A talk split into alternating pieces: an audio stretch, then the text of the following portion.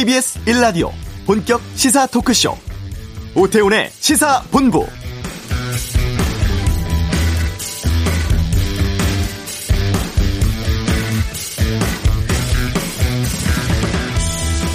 코로나19 상황이 심상치 않습니다. 신규 확진자 81일 만에 300명대로 나왔죠. 3차 유행이 이미 시작됐다는 우려도 있습니다. 정부도 전국적 대규모 재확산이 현실화될 수 있다는 위기 상황이라면서 그동안 효과적이었던 신속한 역학조사라든가 격리 조치만으로는 새 위기를 극복하기 어려울 수도 있다 이렇게 진단을 했습니다. 감염 양상이 달라졌다고 합니다. 지금까지는 특정 공간이나 집단에서 대규모로 확진자가 나왔다면 어, 마스크를 벗어야 하는 공간, 식사 모임 등 삶의 현장에서 지금은 소규모 감염이 동시다발적으로 발생하고 있습니다. 더 큰 위기 올 수 있습니다. 이동, 만남 최소화하고 식사, 음주 모임 자제해 주셔야 합니다. 지난 추석 때 우리 고향에도 가지 말자고 했었습니다. 그때처럼 청취자 여러분들께서도 더 경각심 가져주셨으면 좋겠습니다. 오태훈의 시사본부 잠시 후 이슈에서 전문가 통해 코로나 상황 또 백신 개발 등에 대해서 살펴보겠습니다. 그냥 갈 수 없잖아. 오늘은 사유리의 용감한 선택 이런 주제로 준비를 해봤고요. 2부 아는 경찰 출소 앞둔 조두순의 근황 N번방 통로 역할을 했던 와치맨의 징역 7년 선고 등 사건 사고 등에 대해서 의견 듣겠습니다. 검증이 재검토 필요 결론으로 김해 신공항 사업 백지화 수준 들어갔죠. 김성환의 뉴스 소다에서 짚어드리겠습니다. 오태훈의 시사본부 지금 시작합니다.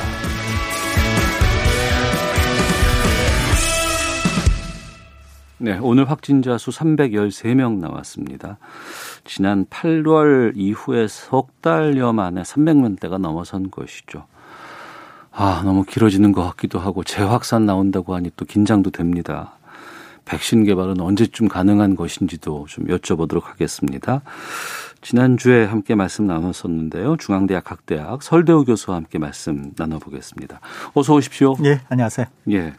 일주일 만에 확진자가 급격하게 늘었어요. 예, 그렇습니다. 어떻게 보고 계십니까? 어, 제가 지금 생각할 때는요. 지금까지 우리가 맞닥뜨린 이 코로나19 상황에서 제일 상황이 안 좋다 이렇게 볼 수 있습니다. 음. 어, 지난 어, 대구에서 신천지 어, 대구교회 사태가 있을 때는 909명이 나온 적도 있습니다. 네. 그런데 저는 그때보다 더 위험하다 이렇게 보고 있습니다. 이유가 어. 뭐냐면은 예. 단일 집단에서 한꺼번에 많이 나오는 것은 음.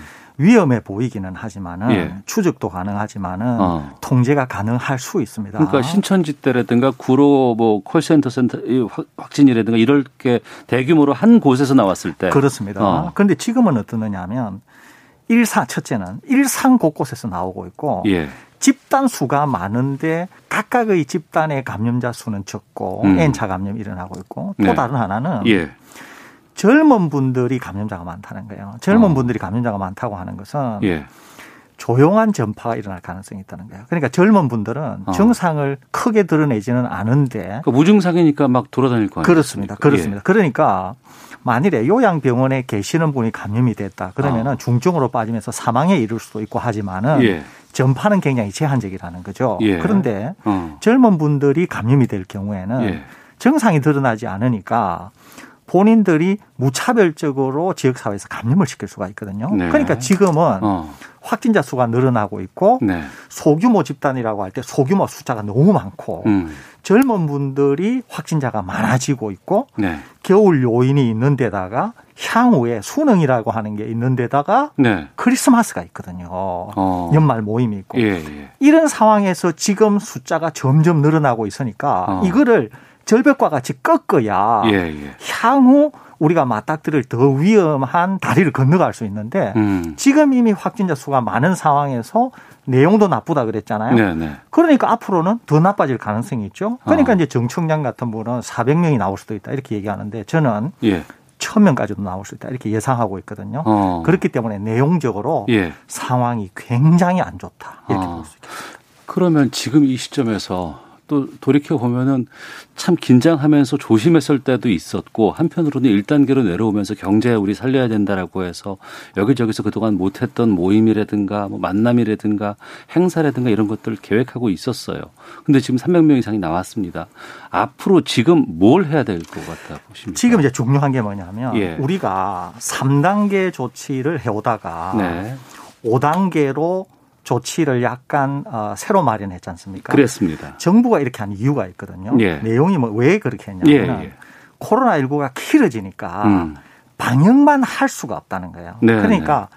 방역과 경제를 아울러야 된다. 네. 그래서 공존하는 방법을 모색해야 된다. 음. 이것이 정부가 생각했던 거예요. 네. 그런데 대전제가 있다는 거죠. 첫째 하나는 음. 제가 정부가 말하는 게 맞기는 하다. 예. 그리고 앞으로 더 긴 코로나 구간이 남아 있다. 그렇기 예. 때문에 방역과 경제를 아울러야 되는 것은 맞다. 음. 다만 빵점이 어디에 찍혀야 되냐 하면은 예. 방역에 찍혀야 된다는 거예요. 아. 이유가 어디 있냐면 전 세계를 볼때 예. 경제에 초점을 맞춘 나라들이 다 경제가 무너져 버렸습니다. 방역이 안 돼 가지고. 경제에 초점을 맞췄는데 무너졌다. 그렇죠. 예, 예. 미국, 영국, 독일, 뭐 예. 프랑스 예. 할것 없이 예. 경제가 너무 어려우니까 경제 어. 방점을 찍다 보니까 음. 오히려 경제도 못 살리면서 방역도 무너지는 예. 이런 현상이 생긴 거예요. 음. 한국은 그나마 OECD 국가에서 좋았던 이유가 뭐냐면 예. 방역에 초점을 맞추었기 때문에 음. 오히려 경제가 괜찮아지는 예, 예. 남들보다 더 괜찮아진다는. 예. 그래서 제가 방역과 경제를 아우르는 5단계 조치를 할 때도 음. 빵점은 어디에 있어야 되느냐? 언제나 방역에, 방역에 있어야, 있어야 되겠다. 아. 이런 얘기를 했었거든요. 예, 예. 그런데 이제 자 경제 초점을 맞추게 되면 어떻게 되느냐 하면은 여행도 좀 가시고 음. 쿠폰도 음. 좀 하고 네네. 그다음에 단계 조정도 낮추어서 음. 좀 하게 되고 이렇게 되면 어떻게 되냐 하면은 카페나 식당 같은 데 가면은 네. 거기는 반드시 음식이나 음료를 취식하기 위해서 마스크 마스크를 벗어야 되거든요. 예, 예. 평소에 그, 잘 쓰고 있어도 평소에 그곳에 가서는 벗을 그렇습니다. 수밖에 그러니까 없어요. 오히려 예. 무슨 백화점이나 몰에서는 음. 이거 계속 끼고 있으면 되거든요. 네네. 네. 그런데 음식을 먹으면서 마스크를 낄 수는 없는 거잖아요. 그렇습니다. 예. 그러면 왜 그렇게 되느냐? 음. 그거는 우리가 1단계나 1.5단계에 있기 때문에 그런 데를 이용할 수 있고 이용하다 보니까 마스크를 끼, 벗을 수밖에 없고 누군가 확진자가 있으면은 감염이 될 수밖에 없는 상황이거든요. 네. 그러니까 방역과 경제를 아우르는 것은 맞지만 네. 방역에서 조금이라도 경제로 옮겨가게 되면 음. 오히려 경제도 살리지 못하면서 방역까지 무너지게 돼서 어려워진다는 거예요. 네. 그것은 제가 방금 말씀드린 것처럼 카페나 식당을 보면 된다는 거예요. 음. 예컨대 예. 카페나 식당을 지난번에 테이크 아웃만 할 수 있도록 한 조치에서는 그렇습니다. 예. 실제로 감염 차단이 가능하지만은 예. 아무리 단계를 1.5단계를 하더라도 음. 사람이 거기 가서 취식을 하게 될 경우에는 음. 누군가의 감염자를 통해서 확산이 될 수 있다는 거죠. 네. 그러니까 정부 당국이 말하는 방역과 경제가 같이 가야 되는 것은 맞지만 네. 방역에 초점이 맞춰져 있어야 된다고 하는 당국의 입장이 경제해야 된다고 하는 음. 거 하나. 네. 두 번째. 예.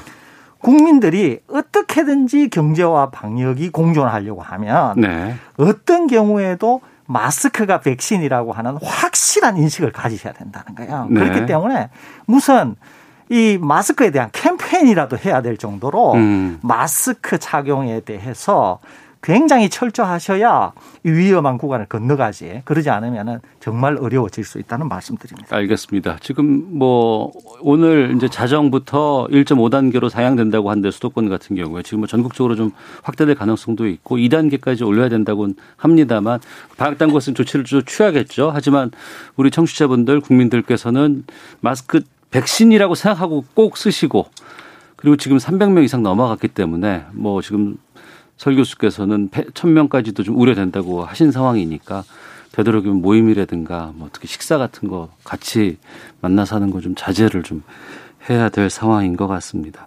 그런데 어 이거 계속 갈 수는 없고 좀 풀어지면 올라가고 긴장의 끈을 좀 죄고 있으면은 또 자영업자들 힘들다고 경제 안 좋다고 하는데 백신 얘기가 지금 지난주에 저희 모셨을 때 들었어요. 화이자에서 나온대더라. 근데 이거 언론에서 보도된 것과 달리 좀 여러 가지 생각해야 될 요소가 많았었는데 일주일 만에 또 미국 제약회사인 모더나에서도 나왔다고 합니다. 화이자와 모더나 백신은 어떻게 다른 겁니까? 아, 기술적으로는 일단 같습니다. 예. mRNA라 그래서 기술적으로는 같은데 네. 두 개가 차이가 있어요. 하나는 어, 일단은 효과에서도 약간 차이가 있고요. 다시 설명드리겠습니다. 다른 하나는 콜드 체인이라고 하는 거에서 아주 네. 큰 차이가 있습니다. 예. 화이자 백신은 70도 이하에서 영하 배송, 70도 그렇습니다. 예. 영하 70도 이하에서 배송 보관을 해야 되고 예. 또 한 아, 5일 정도밖에 어 백신 접종에 대한 그 이제 녹이고 하는 음. 과정이 없기 때문에 이제 배송 보관이 굉장히 어렵다고 하는 단점이 있었어요. 네. 그런데 모더나 백신은 같은, 기, 같은 기술을 썼음에도 불구하고 뭔가 안에 약간 아, 변화를 줘서 그런지 좀 더 안정합니다. 음. 그래서 보수, 배송 보관을 영하 20도에서 해도 되고요. 네. 심지어는 한 2도 8도. 그러니까 음. 우리 어, 독감 백신 할 때 cold chain이 2도에서 어. 8도지 않습니까? 2도 8도에서도 한 달 정도는 어. 저장을 할 수 있는 것으로. 기존의 냉장고로 사용해도 되겠군요. 그렇습니다. 예, 그러니까 예. 와, 기술은 같은데 화이자와 모더나를 비교를 하면 음. 사용하는 데 있어서 또는 네. 기존의 인프라를 이용한다고 하는 점에서 모더나가 훨씬 우리한테 우호적일 수 있다 이렇게 음. 보일 수가 있는 거죠. 네. 그런데 이제 아, 화이자 백신은 90% 효과를 얘기했고 모더나 백신은 심지어는 효과가 좀 더 좋습니다. 95%라고 나오더라고요. 95%. 예, 예. 그런데 이제 중간 발표지만 그렇습니다. 네. 시청자들, 아, 이 청취자 여러분들께서 꼭 아셔야 되는 것은 네. 95%라고 해볼게요. 네. 95%면 이렇게 생각한다는 거예요. 100명 중에 음. 백신 맞으면 90... 5명만 걸리고 예, 예. 95명은 안 걸린다 이렇게 생각하잖아요. 그렇죠. 이거는 일반 용어로서 생각하는 건데 예. 백신 용어는 전혀 달라요. 그런 용어가 아닙니다. 백신 용어는 달라요? 완전히 달라요. 어. 자, 모더나에서 예. 가짜약, 가짜약은 백신을 안 맞았다고 볼 수 있어요. 네네. 백신을 안 맞은 그룹이 1만 5천 명이 참여를 음. 했고 네. 백신을 맞은 그룹이 1만 5천 명을 참여했습니다. 예. 그런데 백신을 안 맞은 쪽에서 어, 확진자가 몇 명이 나왔냐면 90명이 나왔어요. 네. 그다음에 백신을 맞은 데에는 5명이 나왔거든요. 네. 그러면은 오 효과가 있네 이렇게 볼수 어. 있잖아요. 예, 예. 그런데 백신의 효능을 어떻게 평가하느냐 하면 이렇게 평가해요. 우선은 만 오천 명 중에서 백신을 안 맞은 사람도 확진자가 90명밖에 안 나왔으니까 감염력이 굉장히 낮다고 볼 수 있잖아요. 그러네요. 그죠? 예. 예. 그런데 이런 거는 따지지 않습니다. 어. 100만 명 중에 90명이 나왔느냐, 어. 1000만 명 중에 90명이 나왔느냐 따지지 않아요. 아, 단지 그래요? 백신을 안 맞은 쪽에서 90명이 나온 거예요. 그러니까 백신 안 맞은 쪽에서도 뭐 1,500명 가운데 90명만 맞, 나왔다 그러면 거기도 안 걸린 사람이 훨씬 더 많은 거 아니에요? 그렇죠. 그렇죠. 어. 자, 아무튼 15,000명을 백신을 안 맞은 그룹에서 90명이 나온 거예요. 네. 아까 백신을 맞은 데서는 5명이 나왔다 그랬잖아요. 네, 네. 그런데 맞추는 거예요. 어. 서로 90명씩으로. 어. 그러면 백신을 맞은 사람에게 확진자는 5명 밖에 없지만은 네. 안 보이는 85명이 있다고 보는 거예요. 음. 85명은 네. 백신을 맞았기 때문에 백신 효과를 계산할 어. 때 85명은 백신의 효과라고 평가를 하는 거예요. 네, 그런데 어. 백신을 맞은 데서 다섯 명이 나왔지만 네. 85명이 첫째 집콕만 해가지고 접촉을 안 해서 그렇게 된 건지 네. 마스크를 잘 껴서 보호가 된 건지 네. 정말 백신에 효과가 있어서 보호가 된 건지는 알 수가 없잖아요. 그죠? 더 그럼 조사를 해보고 연구를 해봐야 되겠군요. 그런데 백신의 효능을 계산할 때는 네. 안 보이는 이 사람들이 음. 백신을 맞은 효과로 계산이 되어서 그렇다고 하니까 예. 실제로 우리가 평가할 때 생각해 봐야 될 것은 많겠죠. 어. 네. 그렇기 때문에 백신의 효과가 90%라더라, 95%라고 음. 하더라. 이것은 백신 효능을 계산하는 단지 방법상의 문제일 뿐 알겠습니다. 실질적으로 백신 효과와는 상당히 거리가 있는 거다. 아. 이렇게 이해를 하셔야 된다는 겁니다. 그 마지막 장밋빛 여러 가지 희망이 보이는 것 같다고 하지만 실제로는 좀 신중해야 될 부분들이 그렇습니다. 상당히 많이 생각해야 될 것은 많습니다. 근데 워낙에 상황이 안 좋으니까 그렇습니다. 그래서 좀 뭐 긴급 승인도 뭐 나온다더라 뭐 이런 얘기를 나오는데 그러면 지금 언제쯤 이런 백신들을 우리가 유의미하게 맞을 수 있을까요? 아, 지금 우리나라에서는 아마 파이자나 모더나 백신을 도입할지 안 할지는 잘 모르겠습니다. 그런데 네. 정부에서 도입하려고 하는 거는 음. 전체 국민의 60% 정도가 네. 백신 접종을 하게 되면 집단 면역을 형성하면서 이제 코로나19를 이길 수 있다 이런 거거든요. 그런데 예. 정부에서 음. 코백스 패실리티라고 하는 곳에 돈을 내고 일단 천만 명분은 확보를 했어요. 네. 나머지 2천만 명분은 어. 개별 기업 그러니까 이제 그것이 모더나가 되었던 파이자가 되었던 이런 기업에서 2천만 명분을 도입을 하려고 하는데 네. 지금 거론되고 있는 것이 모더나나 파이자가 아니고 네. 아스트라제네카라고 하는 데하고 음. 그다음에 노바백스라고 하는 데하고 지금 협상 중인 것으로 알려져 있습니다. 예. 다행스러운 것은 지금 이 두 개 회사는 음. 국내 모기업하고 생산 계약을 체결해서 국내에서 예, 예. 생산을 하거든요. 어. 그래서 가격도 굉장히 저렴하고 예. 또 효과도 상당히 뛰어나 보이고 어. 또 우리나라는 미국이나 영국이나 프랑스 같이 확진자들이 너무 많이 나와서 예, 예. 막다른 골목에 몰린 상태가 아니거든요. 지금은 우리는. 그 정도는 아니다. 다른 나라 그렇기 때문에 예. 파이자나 모더나 같이 몸값이 어. 굉장히 높은 이런 데서 백신을 우리가 원하는 대로 도입하려고 하면 조 단위 이상을 줘야 됩니다. 지금. 어, 어. 그런데 제가 조금 전에 말씀드린 그 두 회사는 네. 지금 우리가 한 1,700억 정도로 2천만 명분을 확보할 수 있다고 생각하고 있으니까 예. 협상 주도권을 우리가 갖고 있다 이렇게 볼 수 있는 어. 거죠. 그다음에 생산도 국내 계약 회사 생산하는 음. 것과 계약이 돼 있으니까 그러니까 정부는 좋다 이거예요. 빨리 가고 있는 모더나나 파이자 백신을 다른 국가에서 마치면 네. 결과 우리 한번 보고 음. 안전한지 보고 네. 그다음에 우리는 나름대로 우리가 계획이 있으니까 음. 거기에 맞춰서 우리 국민들에게 안전한 백신을 아주 저렴하게 접종하겠다 이런 입장을 갖고 있거든요. 전 세계에서 코로나로 자유로운 나라는 없습니다. 그렇습니다. 그리고 지금 몇몇 제약사들에서 지금 다양한 연구를 하고 있고 백신들을 나오 지금 계속해서 중간 결과를 발표를 하고 있는데 회사마다 다 다르잖아요. 네, 기술적으로도 다르고 콜드 체인도 다르죠. 어느 쪽에서 만약에 한 곳에서 정말 완벽한 백신이라는 게 확인이 됐다. 그리고 나왔다. 그 성분을 다 우리가 알 수 있다. 이러면 다른 데서도 그걸 좀 회사가 다르더라도 쓰거나 뭐 이럴 수도 있는 겁니까? 그럴 수 있습니다. 그럴 수 어. 있는데 네. 지금 여러 회사가 하는 이유가 뭐냐면 기술이 예. 다르고 콜드 체인이 다르고 안전성이 다를 수 있고 이런 것들이거든요. 예, 예. 그러니까 어떤 백신이 어떻게 좋을지는 아직 모른다는 음. 거죠. 또 90%다 뭐 94%다 이러지만은 실질적으로는 거기에 약간의 변수가 있다고 제가 좀 전에 설명을 드렸지 않습니까? 예. 그러니까 우리 당국은 음. 다른 국가에 비해서 우리는 훨씬 코로나를 통제하고 있다는 거죠. 네. 그다음에 또 국내에서 생산되는 백신은 음. 굉장히 다른 국가에서도 눈여겨볼 가능성이 많고 우리가 통제를 잘하고 있기 때문에 네네. 또 우리나라에서 사용되는 백신은 전 세계에서 주목을 받을 가능성이 있거든요. 음. 또 한국에서 생산이 되는 백신은 다른 국가들에 대해서 굉장히 우호적일 수도 있어요. 네. 이런 걸 종합하다 보면은 백신과 관련해서 우리 정부가 우리가 원하는 백신을 협상하는 데 있어서 협상 주도 주도권을 쥐고 있을 가능성이 있습니다. 그러니까 예. 국민에게 안전한 백신, 충분한 백신 이런 걸 공급하려고 정부의 고민이 굉장히 깊다고 보고 있거든요. 그런데 음. 제가 지금 생각하는 거는 정부가 굉장히 올바른 방향으로 굉장히 잘하고 있다. 음. 그래서 저는 오히려 백신 도입과 관련해서는 정부 입장을 지지할 뿐만 아니라 칭찬까지도 해주고 싶다. 이런 예. 생각을 갖고 있습니다. 그러면 그 일반 시민들은 잘 모르셔서 이 코로나 위기 상황을 빨리 좀 넘겼으면 좋겠다. 아이들이 이제 마스크 안 쓰고 좀 놀이터에서 뛰는 모습을 좀 보고 싶다. 모임도 갖고 싶다 할 거예요. 그리고 그렇게 일반인들이 백신을 다 맞을 수 있는 시기는 그러면 언제 해 주실 수 있을까요? 어, 우선은 이게 되려고 하면 백신이 예. 국제적으로 공인된 기관으로부터 승인을 받아야 됩니다. 네. 그것이 긴급 승인이 되었던 아니면 정식 승인이 되었던 상관이 없어요. 승인부터 받아야 그렇습니다. 되고. 그러니까 이제 미, 어, 미 FDA가 됐든 음. 아니면은 WHO가 뭐 공식적으로 인정을 하든 네. 이런 절차가 필요하거든요. 음. 아, 그런 절차가 이제 성인이 되게 되면은 각국이 이제 보통 승인을 하게 되는데 이게 제 생각으로는 빨라야 내년 6월 정도 아마 승인이 날 것으로 생각이 돼요. 제 어. 생각으로는. 예.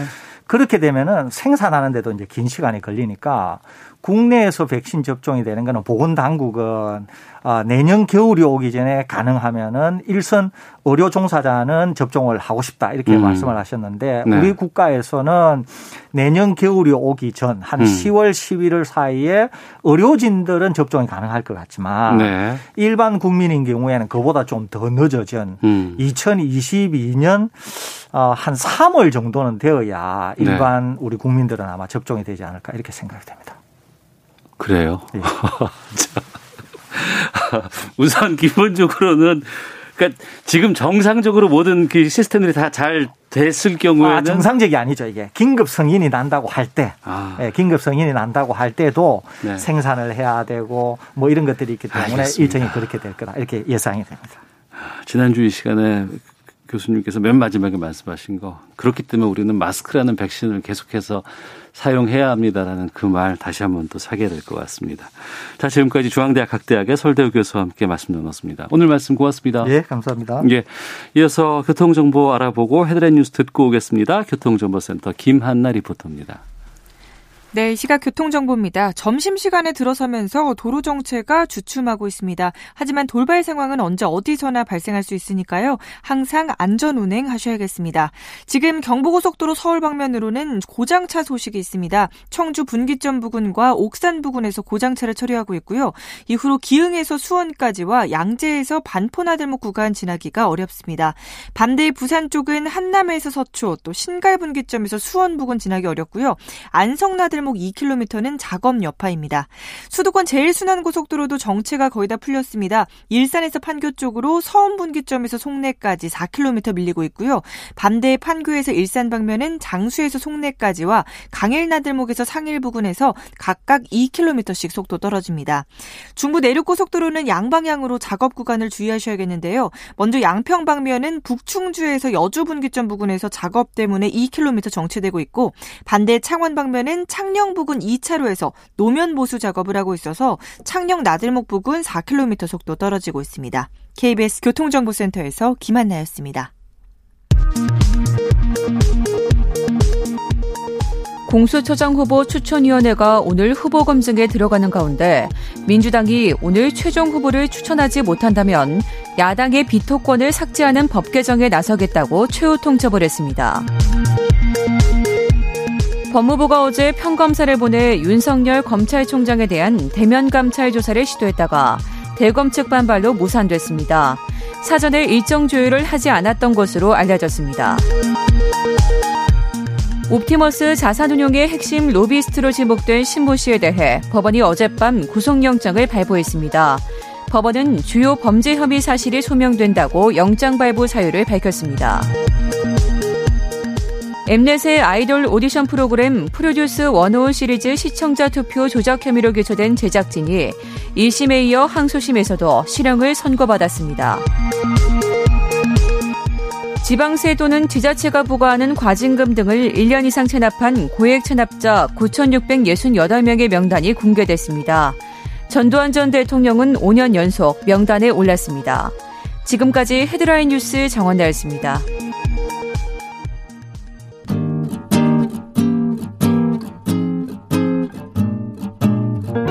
KBS 1라디오 오태훈의 시사본부 여러분의 참여로 더욱 풍성해집니다.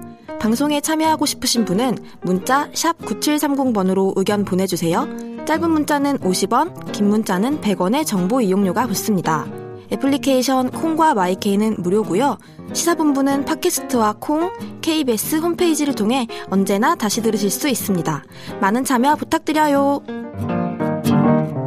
네, 우리 사회에서 그냥 지나칠 수 없는 이슈들을 다뤄보는 시간입니다. 그냥 갈 수 없잖아.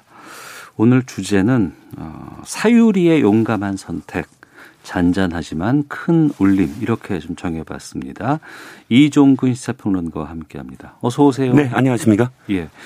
사유리 씨 방송인이고 뭐 예능 프로라든가 뭐 요리 프로그램이라든가 네. 이런 곳에서 자주 등장을 하셨던 일본인 출신이시잖아요. 그렇죠. 우리나라 이제 어, 방송에서 외국인들이 출연하는 건 어, 거의 이제 일상화돼서 예, 예. 특이한 일이 아니지만 사유리 씨는 거의 1세대죠. 어. 그러니까 지금 이제 아직 막 지금처럼 이렇게 네. 많이 출연하시기 전부터 음. 거의 처음 어, 이렇게 그 방송에 출연하시기 시작했죠. 네. 그런데 이 사유리 씨가 아들을 낳았다는 소식이 들렸어요. 네. 아, 축하할 일이지요. 예. 등남을 예. 했다라고 어. 16일 밤입니다. 그러니까 예. 소셜 미디어를 통해서 이제 자신이 만삭이던 때의 사진과 함께 음. 4일 한 아들의 엄마가 되었다. 네. 모든 분들께 감사하다고 전해주고 전해주고 싶고 또나 음.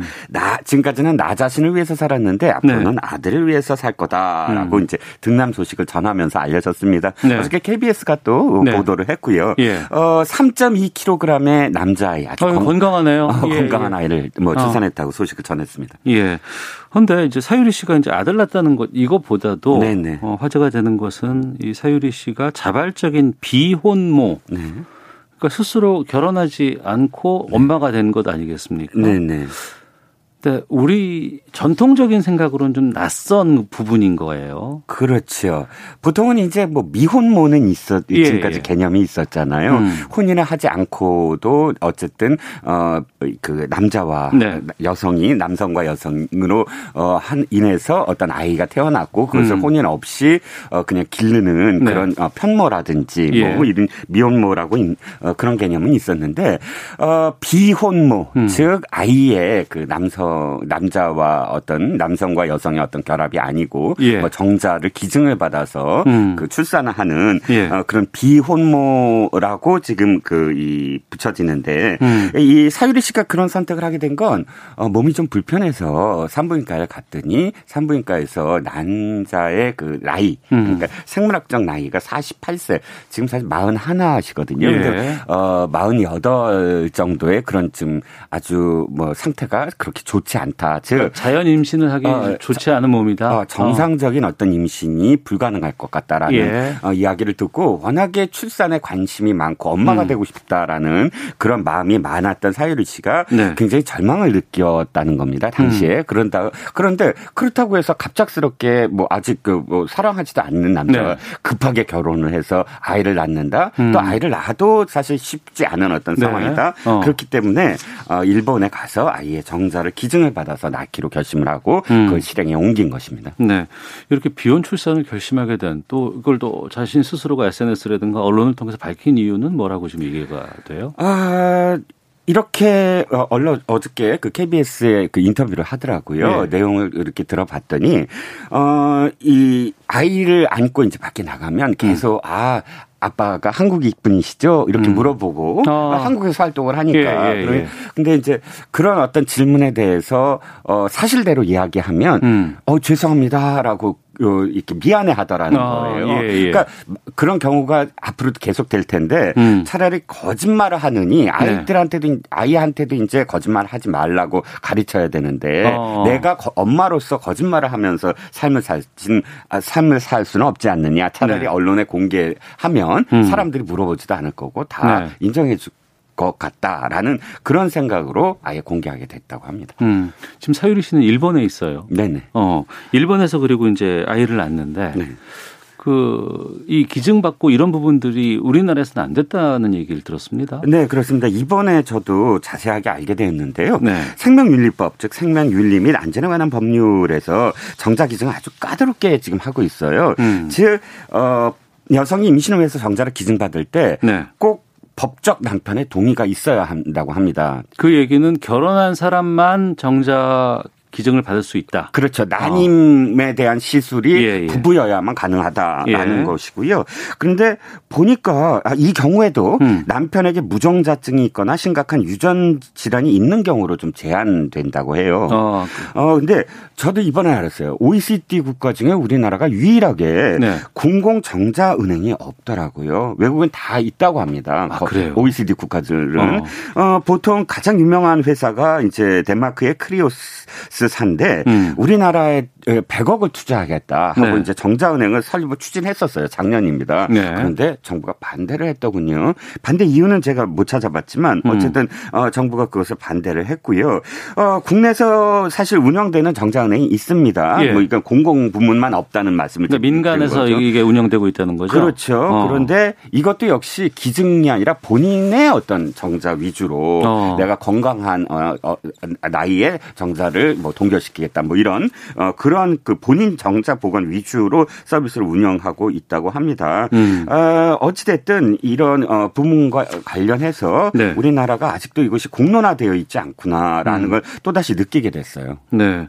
왜 우리나라만 이렇게 이런 부분에서 좀 생각이 다른 건지 뒤떨어진 아, 두 가지일 거예요. 하나는 예. 어, 법적으로 지난번에 우리가 트라우마가 하나 있었어요. 그러니까 이 어, 어, 황우석 교수 사건 아, 예, 때 예, 예, 예, 그때 황석 교수가 아그 제자들의 음. 그런 난자를 그러니까 이, 이, 교수와 제자 간이니까 거절은 못 하잖아요. 예, 예. 그래서 기증이라는 어떤 형식을 빌리긴 했지만 음. 어쨌든 그때 그 사용을 했고 실험을 위해서 네. 어, 그런 부분들이 어쨌든 페이크로 드러나면서 결과물이 페이크로 드러나면서 생명윤리법이 굉장히 강화됐어요. 음. 네. 그러니까 이 부분이 좀 하나의 어떤 이해가 될 수가 있겠고 두 번째는 어어 그 우리가 아직도 윤리적으로 그 전통적인 어떤 그런 그 윤리 의식 네. 뭐 부부가 꼭 어, 결혼해야 된다든지 결혼을 하지 않더라도 동거를 하더라도 어쨌든 부부가라는 어떤 그런 제도 음. 이 제도를 우리가 고집해야 된다든지 이런 인식이 아직도 우리는 깔려 있는 게 아니냐라는 네. 생각이 좀 듭니다. 어,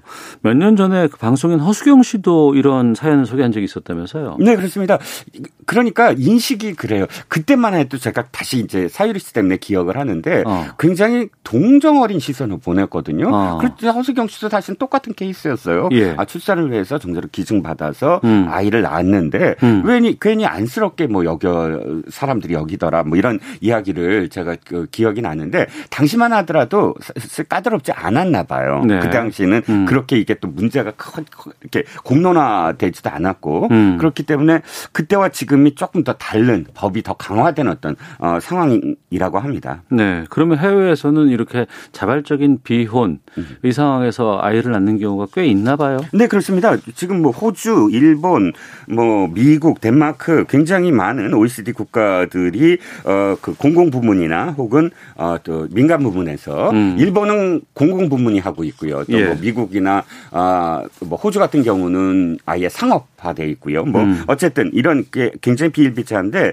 중국이 우리랑은 좀 비슷해요. 네. 보니까 중국은 조금 더 심하더라고요. 중국은 음. 아예 어이 어, 자국에서 정자를 기증받지 못하는 것은 물론 네. 어 중국 일부 지역에서는 비혼 출산을 할 경우 아이의 페널티를 부과해서 음. 이 사회 부양비를 아예 내, 내야 되고 준조세처럼 네. 또 어, 해외 정자은행을 이용해서 출산을 하면 자녀를 호적에 등록할 때 사회 부양비와 함께 추가 벌금을 또 물리는 음. 그런 그 경우도 있다고 합니다. 그래서 최근에 뭐 CEO, 30대 CEO가 굉장히 유명한 여성인가 봐요. 혼자 자수성가해서 굉장히 화장품 등으로 유명해진 그 CEO가 어 미국에 가서 정자로 기증 받아서 아이를 낳았다고 해서 중국에서도 굉장히 크게 화제가 됐습니다. 네.